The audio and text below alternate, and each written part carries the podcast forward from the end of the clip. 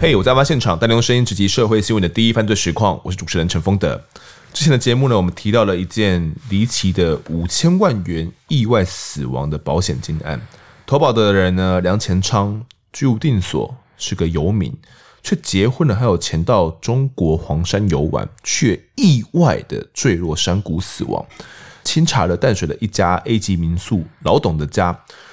在一个臭气冲天的房间里面呢，救出五位被圈养的街友，平常就只能吃着剩菜剩饭来过活，然后感觉就像是母牛一样被榨出奶水，用他们的信用去榨带，最后呢，感觉只能够等待死亡。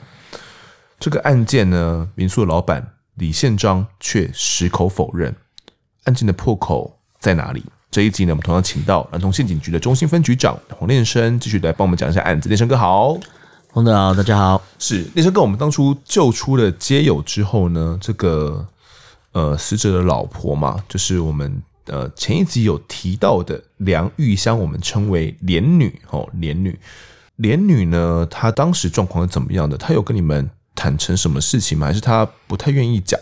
一开始我们去执行搜索的时候，包含民宿嘛，嗯，那当然我们执行搜索就是同步把这个老板、连女、阿张、阿财，齁，这这几个人都一并的都带到带到案，好，那我们哦，他们四个人的供词都一样，因为有穿过证嘛，就是说啊，这个阿昌呃身为主任，然后他们要去员工旅游之类的，嗯，那他们都是讲的都一样。那我我们就一开始就觉得，我们大概也都知道他们有串过证，所以我们针对这样的一个状况下面，我们想要同时突破。那时候我们就想到一个策略，嗯，就有拜托那时候的第一把交椅，就是我们的 那时候的测谎组组长是顾廷哥，对对林顾廷组长，哇，他真的很支持我们，嗯，他也知道我们，诶。就是也是想要把这个案子突破，也是做好事，伸张正义。顾廷哥之前有来过我们案子，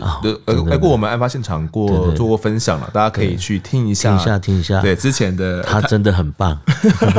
之前的应该是 S 呃第二季的 EP 三，有请他来讲过这个妈妈嘴测谎的经过。对对对，当时也请他帮忙做这个案子的测谎，是不是？那我们这一件也拜托他，而且，嗯，我们这一件哦，当时有发生过很多民众哦。就是有到这个旅游发生意外死亡案件，也有不少的案子是涉嫌诈领保险金哦。那这个我们的林组长，那时候林组长现在是分局长哈，是他接获这个我们查到一些疑点，他就会进行测谎，然后也会编题。那所以他当时哦，为了我们这个案子，他有帮我们理清说，到底我们的这个阿昌他是失足吗？他失足吗？不可能嘛，我们是在想不可能嘛。但他他就编题，他是失足呢？还是被推下山崖？嗯，那他是不是预谋犯案？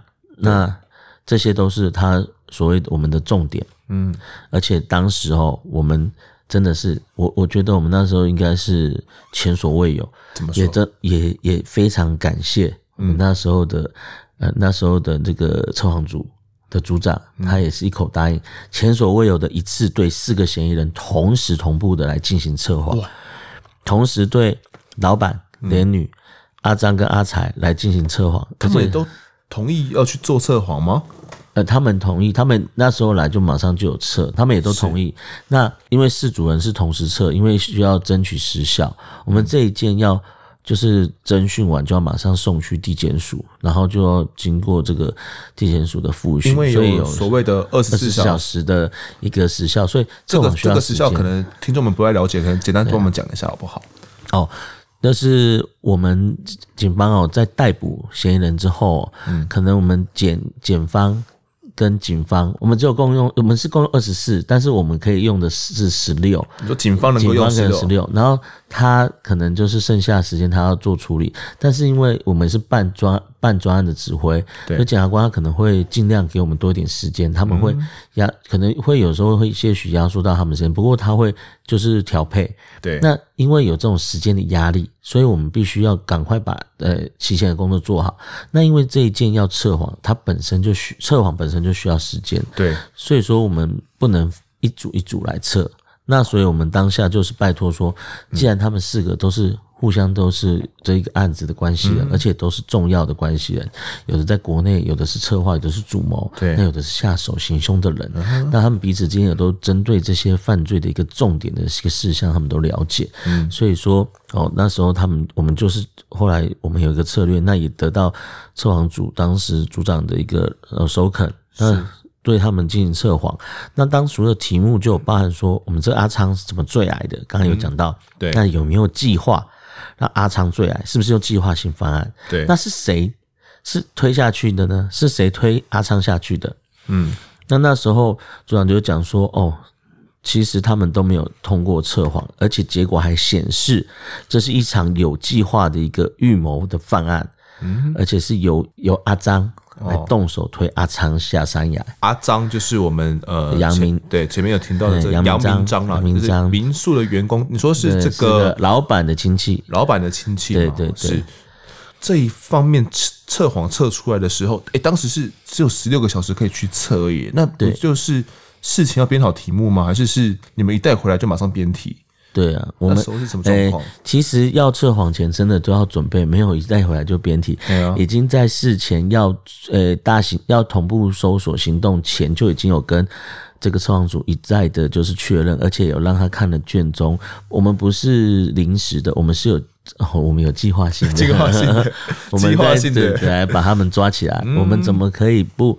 不好好收证，然后包含事前我们的一些推演要怎么去做，都有跟这个那时候的组长，还有我们还有几个学学长他们来帮忙我们，是。哦，就包含这个我们的洪梦龙那个学长，哦、然后还有我们那时候就是组长一并来针对这这四同时四组的做测谎，同时四组。非常少见呢。诶，应该那时候是没有人这么做过。嗯、那我们也为了要突破案情，也是有有下一番功夫啊，也真的是拜托他们。你看，你一件案子一个人测谎，嗯，他们通常一个案子那时候哦，嗯，排定你今天跟他讲，他说 OK，我帮你签收，对，你要等一个月，甚至不不夸张要等两个月，因为太热门，那时候太多案子要拜托他们，嗯嗯嗯，但是我们有拜托他，所以他要帮我们提前，而且就是有配合我们行动的时间，嗯，那有先把我们的卷宗拿去看，是。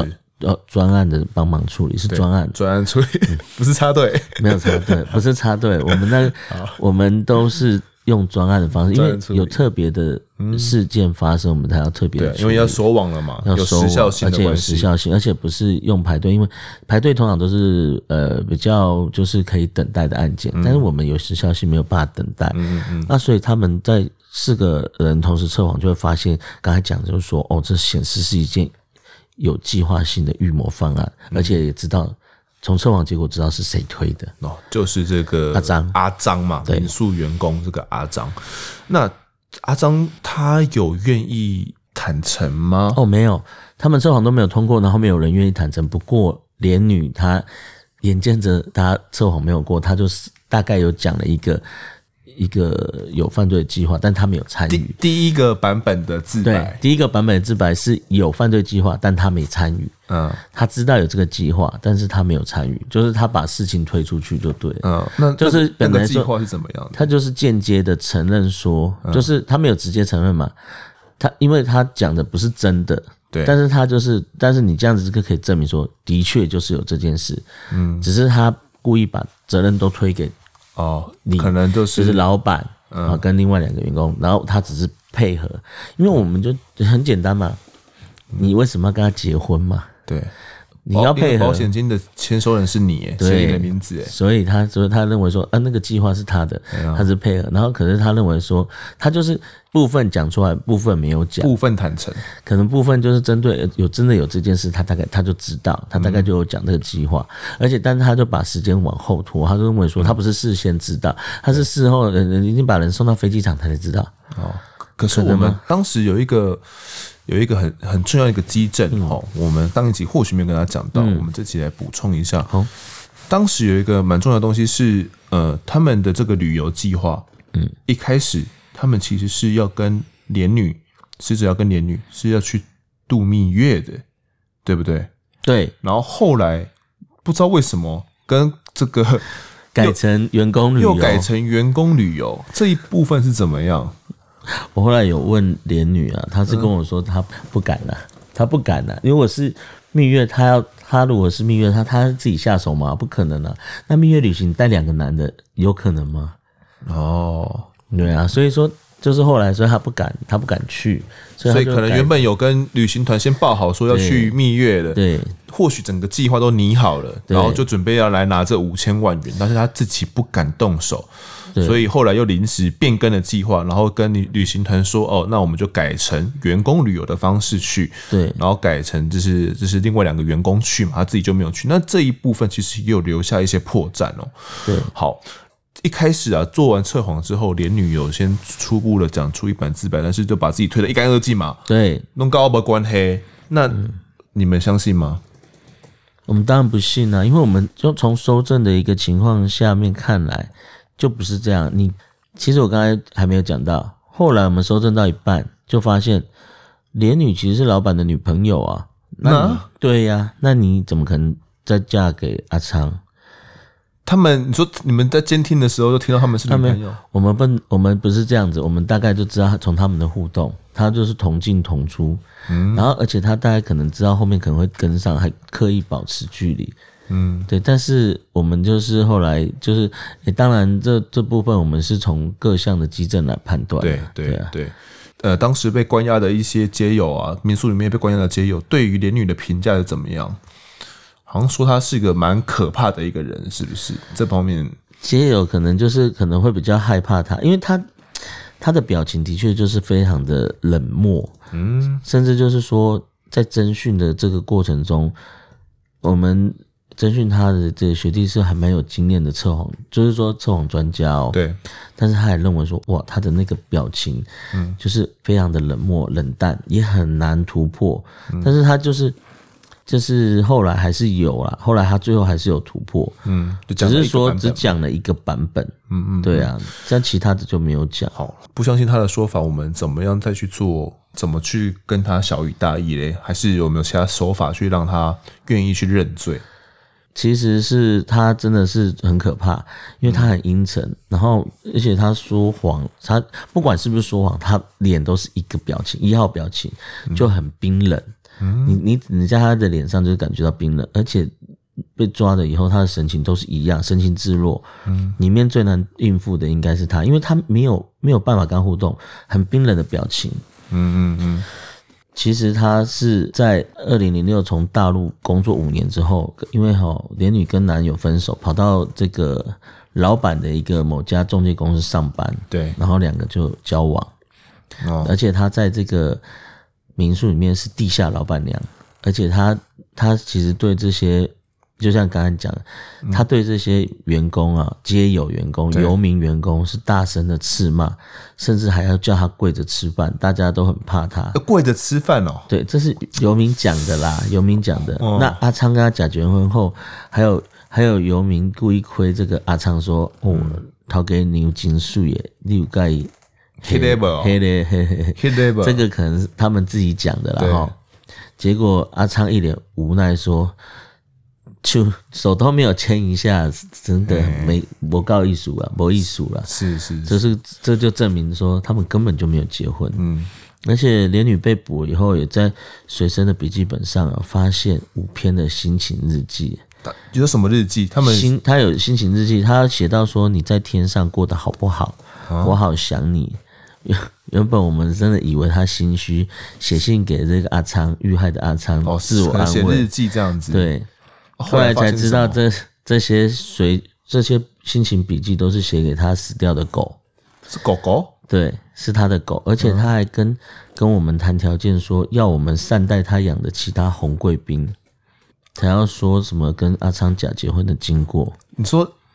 哦，你们要把狗狗照顾好。其实是这样啦，其实他也没有特别交代啦，但是他看到我们这么的有良心以后，他就感动的，真的是真的假的啦？你不要乱讲嘞！我没有乱讲啦，因为我们去搜索的时候，嗯、因为我们有搜连女的家，然后他家里面有一窝狗，对，我忘记是五只还是六只，反正就是都是红贵宾的，对，都是红贵宾。嗯，其实因为我们也知道说，如果我们搜索。走了以后，又把狗放在家里，啊，谁谁要救那些狗？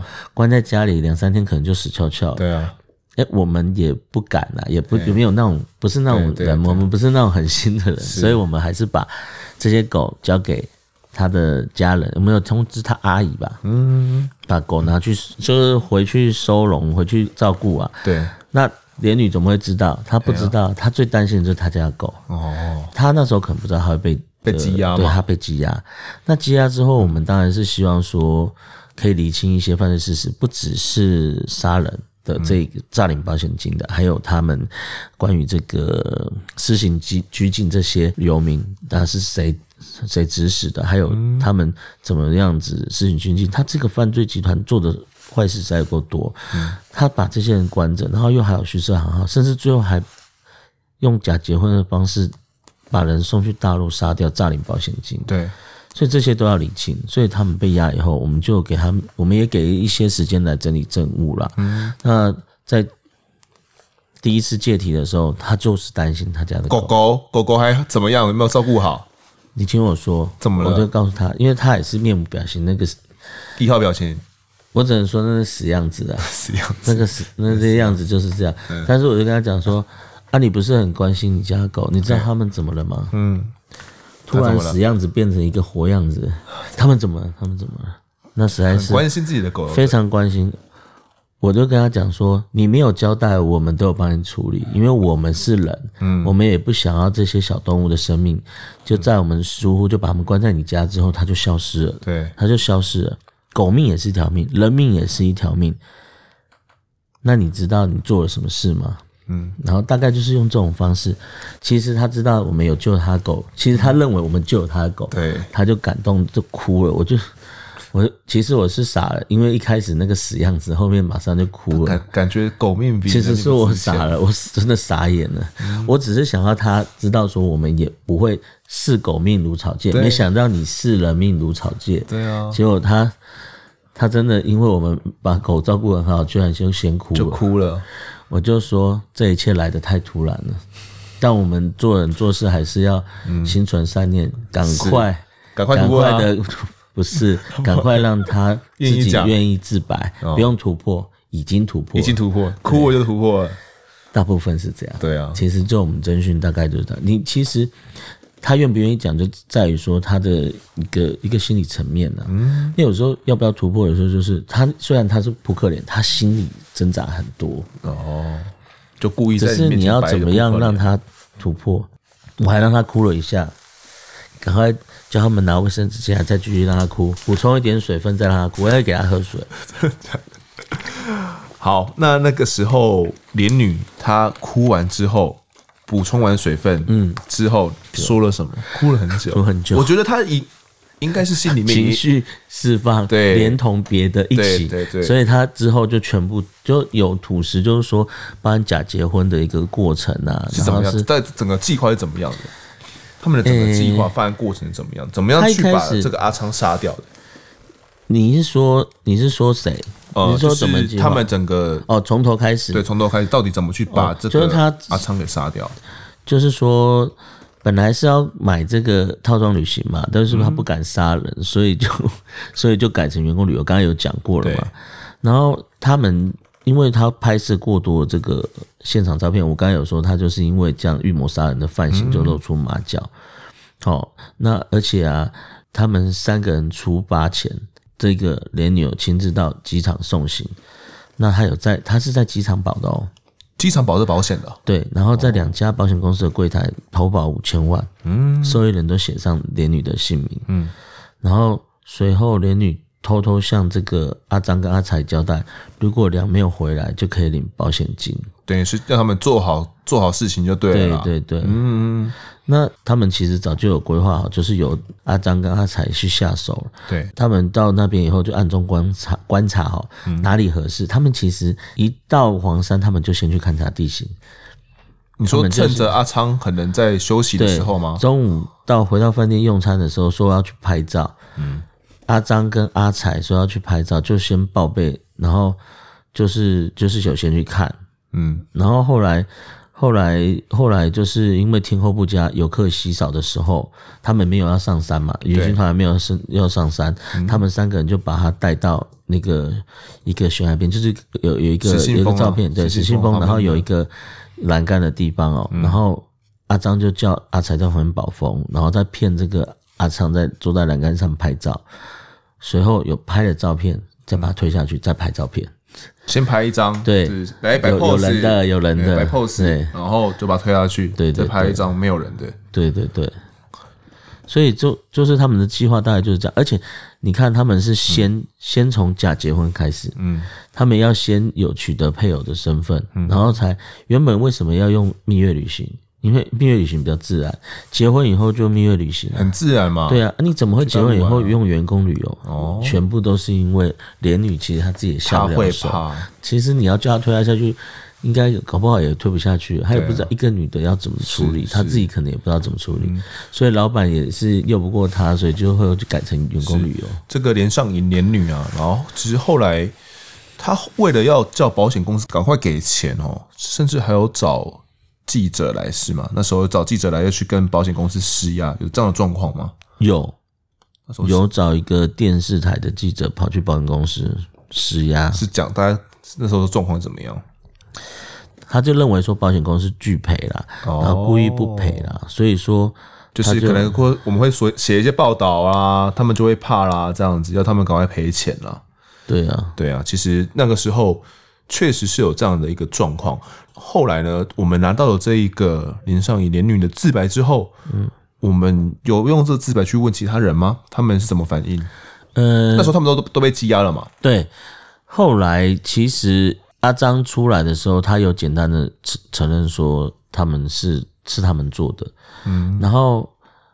但是这真的是又是另外一个故事，那时候真的牵扯不清。就是说，阿张真的是跟我们坦诚说，他有他有他他他们做的，他跟阿才做的，他还画了一个现场图。那因为很简单，后来就马上赶快送去给地检署的检察官复讯。那但是后来他们就是阿张就不知道哪根筋不对，说我们对他刑求。这个是我我觉得这个我坦白讲，现在的警察绝对是不可能做这个动作。对，因为。第一个啦，法律的这个制度非常完善，嗯，再加上我们的 CCTV 也非常完善。借题人犯，尤其是借题，嗯，借题人犯出来回去都会身体检查。对，那为什么会有这个状况发生？他说你们他借题出来都被你们打，是不是？没有，是在复训之后回去，而且隔了一天以后才说被我们打。然后他说身上有红肿，这样自己揉。说什么被电击棒电屁股啊？不可能，现在没有那种硬性装备，也没有那，而且我们也不会这么做。嗯，那显然他们在狱中。他们是要被那个禁见，羁押是禁见，而且四个人是不可以不可以互相见面的嘛？对，不可以见面，也不可以有讯息。对，所以他们是有讯息的往来。哦，所以知道说他自白之后，马上就叫他做这个动作，感觉要去降低这些自白相关的效率。对对对对，而且他们还就是针对这个部分，连连女也说她在监狱里面有被恐吓。讲什么？你说就是被你。就被老板就叫人去恐吓他，叫他不准乱说话。哦，这个部分都有。那所以我们也着手调查，针对监狱这一块，管理员那时候确实被查出有有一些。不法的不法的事情呢，后来有起诉也有判刑，但是有没有帮忙传递消息、传纸条，或者是甚至这个就要呃，请大家要针对这案子自己要去深入了解。然后这我就不是我们的案子在讲，好好，但是我知道大概有这一块的猫腻，所以我坦白讲，他是在。他是自己讲出来，要不然其实他去检察官那边，我们也没有去啊。你是说谁？谁？那个阿张自己讲出来。阿张哈，他去检察官那边，我们也没去。他也是在那边也有自白，也讲了相同的东西。对，所以他自白完，他可能回去，可能老板发现大事不妙，赶快叫他用这个方式。但是会用这个方式，我相信也不是老板可以知道说，哦，你用这个方式可以做抗辩。嗯，所以后面还是有高人在指点。那当然就是。当然，这是我们的推测，但是有一点叠对叠。不过，其实不是只有他讲，像这个后来阿才他也有承认，他也说，他也大概把一些犯罪的一个过程有讲出来。嗯，他们怎么样去把他呃弄弄下去上来，这个阿才也有说出来，然后包含这平日的一些状况。对，那这个老板呢？李宪章他愿意讲吗？他最后愿意讲吗？李宪章是从头都没有讲的，从头到尾都没有讲的。哦。可是他们都说这些是老板的计划，对不对？对他们都有说这是老板的计划，但是没有说可能没有说他一个人呐、啊，就是可能他们说就是老板叫他们做的啦。嗯，对。那在这一方面，就是说也都有把各自的一些呃、欸、的一些分工都有讲出来。对，后来知道了，就是这五个被拘禁的游民就有说，其实林宪章用他们的人头啦去诈贷之后，因为他们有些员工比较听话哦，就被升级成这种打杂的员工。然后平常呢，去就吃那种客人吃的那种早餐稀饭啦，然后其实他们去煮的啦，然后拿吃剩下的呢，就去去七楼去给那些不听话的那些五位游民吃了。不过呢，这些被升级的员工哈，被升级的这些游民还是有几个干部，核心的干部在监督他们。那其实后来也有报道说，诶，李宪章的前妻，好，当时也有拿到一笔遗产。也就是说，可能也有一个游民是死亡的。那李宪章的前妻当时也有拿到这可能保险受益人也是他。这部分我们有做调查吗？这部分我们后来有做调查，的确就是说，那个老板的前妻，嗯、其实老板的前妻也是犯罪集团的一个很重要的干部，他就是账房。哦，老板的前妻是账房，老板的女朋友是地下老板娘嘛？对，嗯、所以他们的关系也也，也很奇怪的。老板的前妻，他后来有跟其中一个名册上面的也是游民结婚，然后他有得到受益的款项。嗯，但是这个游民经过调查，听说他是喝酒喝死的。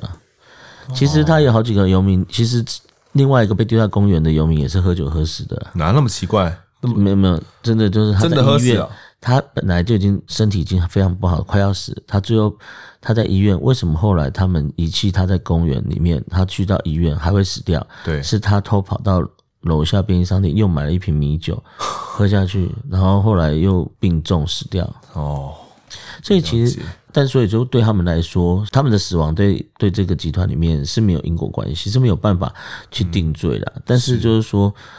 就是有这些事情发生，对，就是有游民因为他们被圈养后把他丢到公园，然后他因为病重又喝了酒，然后又死掉，嗯、然后又有游民也曾经跟哦他的前妻结婚，然后后来死亡了，拿到一个保险金，但是没有办法查出死因是什么。了解。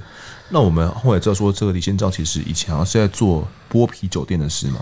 应该不是，应该是护肤店的，但是对，就是可能他们有用手法。那以前都是、嗯、他们以前就叫剥皮的意思是说，可能就是有请人来消费之后，强迫他们刷卡。嗯，对，这这是以前叫做挂羊头卖狗肉的剥皮店。了解。所以这李宪章其实到最后他还是不愿意坦诚啊。到最后呢，检警呢就发现说，李宪章在事前就有为游民投保高额保险。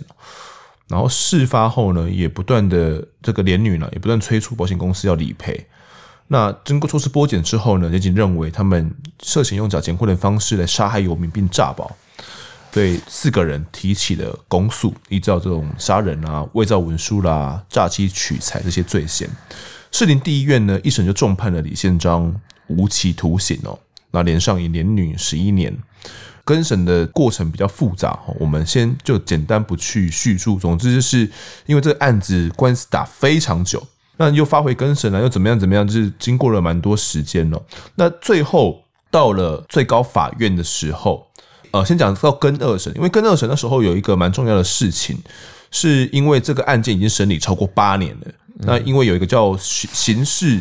妥速审判的东西哈，因为他们适用，那因为可能审判太久，因此减刑，加上二零零七年有个减刑条例哦，所以最后跟二审呢，依照杀人罪嫌，将李兰呢轻判只有十四年而已，那连女呢轻判八年，并褫夺公权，因为他们两个人就是都有涉案到这个整个杀人的计划里面哦。嗯最高法院呢，最后认定说，哎、宋进财、杨明章，我们的阿财阿章，在被讯问时呢，是没有遭到所谓的非法刑求了，所以他们的供述是没有什么采信，他们有讲说，哎、被刑求嘛。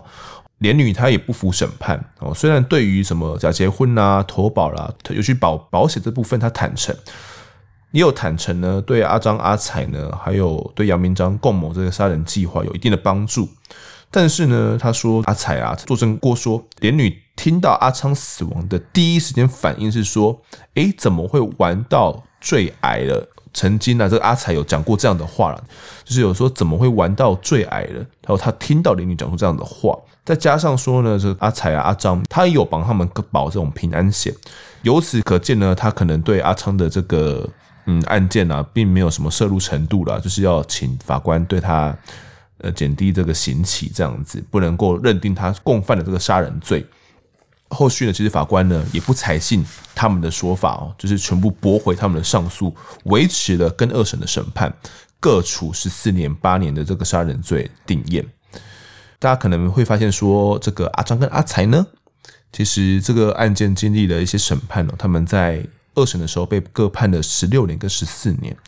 在多年审理期间呢，就先后身亡了，已经被判一公诉呢不受理确定，也就是说他们也死了嘛，也没办法判刑了，也没你说要去关也没没得关了啦。嗯，其实这个案子到后面就差不多这样子结束。练胜哥其实有一部分蛮重要的，就是连女那时候开庭的时候还说自己不知道说阿昌去黄山王会死这部分，他不知道，觉得他们只是去玩而已。我们后来发现哦。整个提出这个所谓的我们称为人肉提款机计划了哦，就是把这种人把他的奶水榨干了，还要把他用这种保险方式杀掉。提出这个计划的不就是他吗？对不对？那时候是什么状况？嗯，那时候我我们绝对不会相信他不知道啦。嗯，第一个你要诈领保险金的第一个动作就要先假结婚。对，你没事跟他结婚干什么？嗯，你不就是想要得到一个保险理赔金的事的那个受益人的资格吗？对，所以说你在这个计划里面，你扮演的角色是多重要，你自己要知道。不管是不是她提出来，就还是她男朋友跟她共同提出来的，我相信她都是知情的。嗯，那当初她大哭的在自白，她还是还是有的部分，她还是想要脱罪，但是我相信她已经讲得很明白了。嗯。只是说，他对于某些某些细节，他还是觉得说，他顶多顶多只是帮助，他可觉得没有去嘛？对，他没有去，然后他只是帮忙可以诈领保险金，因为他也没下手。但实际上，他们就是有共谋。对啊，他们就是共谋。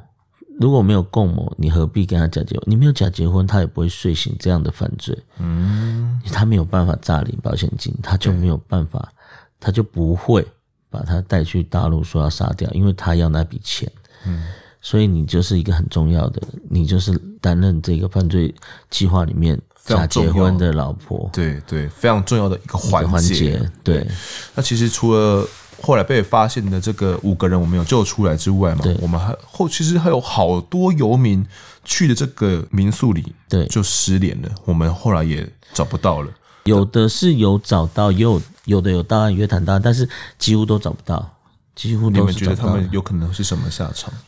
我觉得，呃，其实我不能下乱下定论啊，嗯、但是街友他们通常哦，他们如果离开那里，应该还是都回到街头，嗯、在街头上面生活的人不是很容易啊，嗯、而且他们又。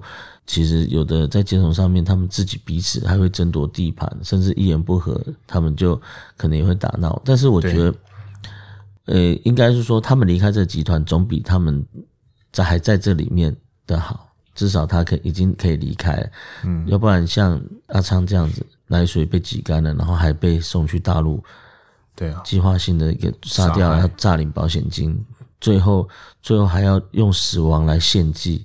我觉得这是很很真的，这个集团真是很要不得。你吃干抹净把人放走就算，居然还把他杀掉。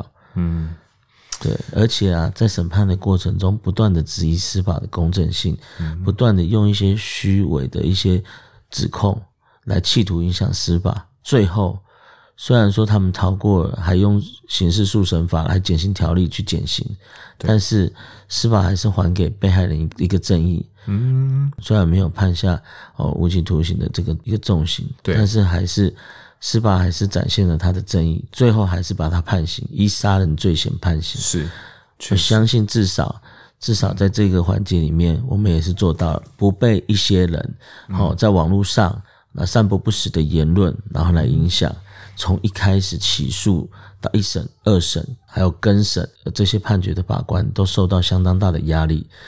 那最后终于终审也把他就是判决确定下来，我相信啊，我相信司法真的也是有有让这个正义得以伸张了。其实连胜各位这样讲，是因为说，其实当时在整个审理的过程中，各法官在网络上都有不知道为什么了，有有一些相关的言论都在对待他们进行一些指责啦。对哦，对，相关的包含我们的承办人员可能都有。那其实我觉得这个案件有一些大一部分在讲这个相关的街友的议题。呃，我相信如果大家不是从事这种很社服人员的话，哦，或许对这种街友并不是那么熟悉，或者是像我，哦，可能会有一些偏见或成见，觉得他们是很可怕的，或者是觉得嗯，感觉是一些比较社会底层的人，对，他们可能没有家居无定所，没有想到说他们竟然会被这样子去圈养利用。那我们的相关的单位怎么样去避免这样的一些犯罪呢？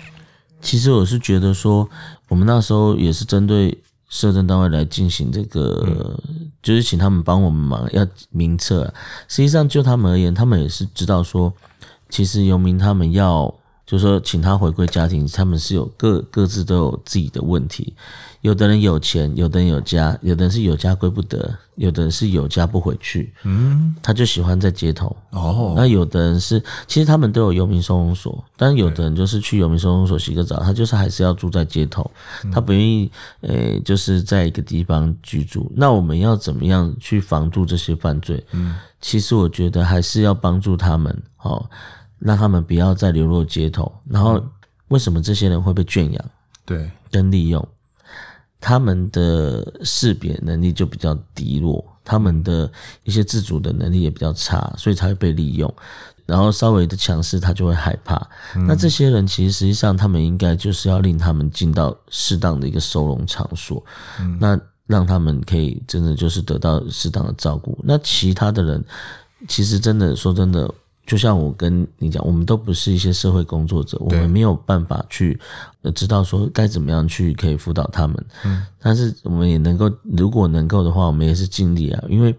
毕竟就是说，我都会聚集在某些处所，嗯、那当然我们就会可能就是希望他们在聚集的时候也要注意自己的安全，因为有的有的游民他们就像我刚才讲，他们互相争夺地盘，嗯、然后还会有的时候一言不合打架，打架就杀死人，杀死人，对，都有这样的状况，都有这样的状况。现在很多犯罪集团，像什么现在呃诈骗猖獗嘛，对，对他们也都会去收购他们的一些储管部啦。对啊之类的身份证来办电话，或者是让他们去办户头，这些都是被利用的犯罪。对，那实际上现在就是办户头，然后犯罪的这种东西，银行已经有相当的机制啊，就是你一定要本人，然后要留下照片。那有些有些银行就是针对这些人，可能也不会再让他开户，嗯，因为有的就有贩售习惯嘛。是啊。了解，好，那也谢谢练神哥今天的分享，谢谢。